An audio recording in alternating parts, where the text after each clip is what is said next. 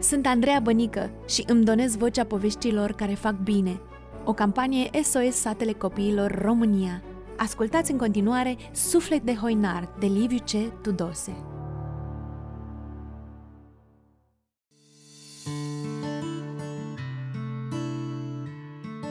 Toamna posomorâtă invadase teritorii întregi, răspândind ca o molimă ploi reci și dese, vânt puternic și pătrunzător.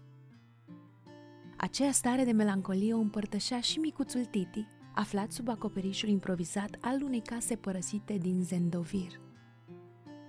Băiatul, un puștan de 11 ani, orfan, era adoptat și iubit de cei din jur. După ce părinții lui au plecat pe o corabie comercială, iar mirajul cercului de foc, un zid de vulcani activ, nu le-a mai oferit niciodată șansa de a se întoarce acasă. Hoinărea acum pe străzile orașului, jucându-se cu copiii de vârsta lui, până când înnopta acolo unde îl prindea amurgul.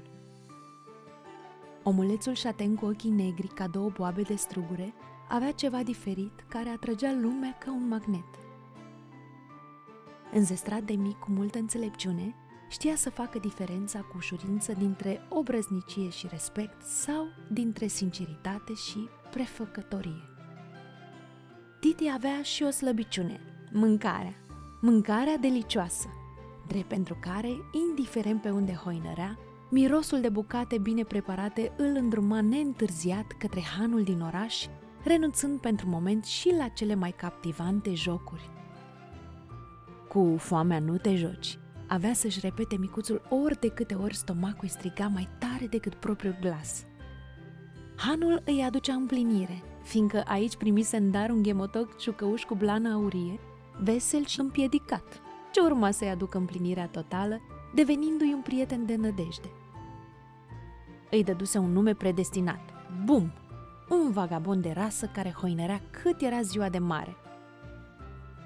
Vremea trecea în grabă, iar cățelușul devenise un câine frumos, cu blană lungă și plin de energie – avea un fel amuzant de a face deranj pe oriunde trecea și lăsa în urma lui nu doar dezordine, ci și multe zâmbete.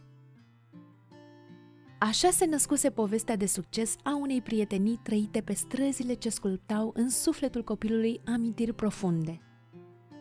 Cum era unul dintre acele momente când se confesa amicului său patruped. Știi, eu nu sunt atât de norocos ca alții. Nu am părinți, Of, cât de mult îl misește mama, să o strâng în brațe și să-i pot spune cât de mult o iubesc. Și un tată, să-mi arate drumul spre care trebuie să călătoresc. Tu îți cunoști părinții?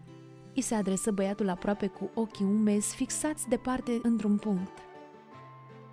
După o clipă, ce parcă așteptă răspunsul câinelui, Titi realiză convingător. Da, nu-mi poți răspunde, dar te înțeleg îți este greu și ție. Hei, bum, tu ești prietenul meu bun și te iubesc atât de mult. Nu știu ce m-aș face fără tine. Copilul își privea amicul cu duioșie, iar acesta îi înțelegea suferința. Aplecându-și capul cu ochii blânzi, ce parcă îi vorbeau. Și eu te iubesc, prietene drag, și eu îți voi fi alături, mereu credincios. Vezi, să mai spună cineva că mâncarea nu schimbă destine, spuse Titi trecând repede de la o stare la alta, acoperind inteligent la suprafață sentimentele care îl răscoleau în adâncul sufletului. Dacă nu eram atras de mirosul bucatelor gătite la Han, probabil că noi doi nu ne mai cunoșteam. Înțelegi, Bum? În viață nu poți visa la nimic dacă nu știi ce să-ți dorești cu adevărat. Iar dacă nu visezi, ești un om terminat. Câinele îl privea atent, cu capul într-o parte și cu urechile ciulite, apoi lătră odată, tare și apăsat. Mai speriat, bolovanule, de câte ori să-ți spun că nu-i frumos să vorbești atât de tare? Sesizând o cara stăpânului, câinele și așeză capul pe pământ, acoperindu-și botul cu ambele labe. Serios? Acum tot tu faci pe supăratul? Las-o baltă, bum, și hai până la hand că iar mi s-a făcut foame. Noi am venit, de ar fi cu putință să mâncăm ceva. Mâncare? Imediat va aduce unchiul, zise bucuros hangiul Francisc. Dintre toți, cel mai bucuros era Bum, ce primise el cumva cuvântul mâncare și acum știa că se lasă cu bunătăți.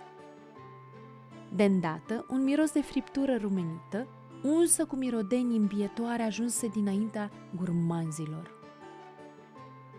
Băiatul mâncă repede și mulțumi politicos pentru masă, sub privirile nedumerite ale lui Bum, care nu înțelege de ce atâta grabă. Dar când dă să plece, atenția ei se opri asupra tânărului domn ce tocmai intra.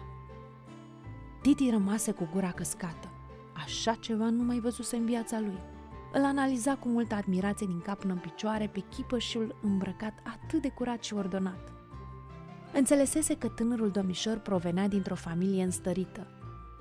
Vreau să mănânc ceva special, o mâncare regală. Cerul enervant, de scurt și apăsat. Și grăbește-te, am atâtea de făcut. Vorbea pe un ton departe de a fi politicos. Poftiți, domnul este servit, urgentă Francisc. Înainte de a gusta, se uită spre masa lui Titi și văzând că a fost tratat la fel ca un copil sărman, aruncă cu ură toate bucatele fix în mijlocul hanului, ridicându-se amenințător. Asta nu e masa regală pe care eu am cerut-o.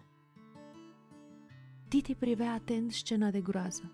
Bum se lupta cu o bucată de os gustos și nici că observă când stăpânul lui se apropie tiptil pe la spatele tânărului și îi luă cuțitul de la brâu. Hanul se umpluse între timp de flămânzii care aveau parte de un spectacol gratuit. Iar la urma urmei, când ai circ, uiți și de foame. Tu știi cine sunt eu? Sunt fiul celui mai puternic negustor. O să te distrugă! Pentru mine nu contează numele atunci când pun dinaintea oamenilor farfuria cu mâncare, gândea trist hangiul. Auzind una ca asta, dar mai ales tonul calm cu care îi vorbea Francisc, fiul risipitor duce mâna spre cuțit, dar prinde doar aerul, fiindcă pumnalul nu mai era de ceva vreme acolo să-și slujească stăpânul violent și fără minte. Hei, frumosule, asta cauți?" zâmbea Titi, fluturând pumnalul dintr-o mână în alta. Copil neastâmpărat de la aici, că e al meu. Și dacă nu se poate, ce o să faci? O să mă spui lui tăticuțu că ți-am luat jucăria preferată?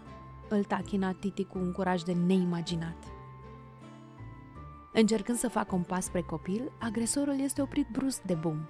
Mărâind cu colții la vedere și în încercarea lui rapidă de a se apropia de scandalagiu, simte cum picioarele din spate îl trădează, alunecându-i brusc lateral. Cade direct în fund, prinzându-și sub el coada jucăușă. Oh, câtă durere! Parcă mai mult speriat decât lovit, sâșnește lansat ca o săgeată direct spre musafirul nepoftit. Acesta înspăimântat de zâmbetul osos al câinelui o ia la sănătoasa, mai să dărâme ușile hanului. După o așa întâmplare, micuțul hoinar primea ovații deschise, fiind purtat pe brațe dintr-o parte în alta a hanului, drept mulțumire pentru faptele sale curajoase. Într-o lume a fricii și deznădejdii, se găsise un mucos să ofere tuturor lecții de viață. Un lucru de neimaginat. Băiatul trăia clipe minunate în centrul atenției și asta îi aducea fericirea. Avea atâta lume aproape, simțea dragostea fiecăruia dintre ei, dragoste de care nu prea avusese parte în trecut. Timpul alergase în acea zi, iar seara se lăsa ușor peste orașul zgribulit. Cei doi hoinari se îndreptau spre farul din port, unde obișnuiau să doarmă în nopțile friguroase. Copilul retrea fiecare clipă și nu ezita niciun moment să-și împărtășească trăirile cu colegul lui de viață. Vezi, Bum, cât suntem de iubiți! Este un sentiment ciudat, dar parcă e și atât de plăcut, rostea cu vocea caldă a unui copil care poate merita mai mult. O, ce zi minunată! Cu siguranță nu o voi uita prea curând!" își spuse hoinarul cu ultimile cuvinte înainte de a fi doborât de un somn adânc și odihnitor. Dacă ți-a plăcut, fii și tu parte din povestea SOS. Trimite un SMS MAMA la 8864, o donație de 4 euro lunar pentru copii.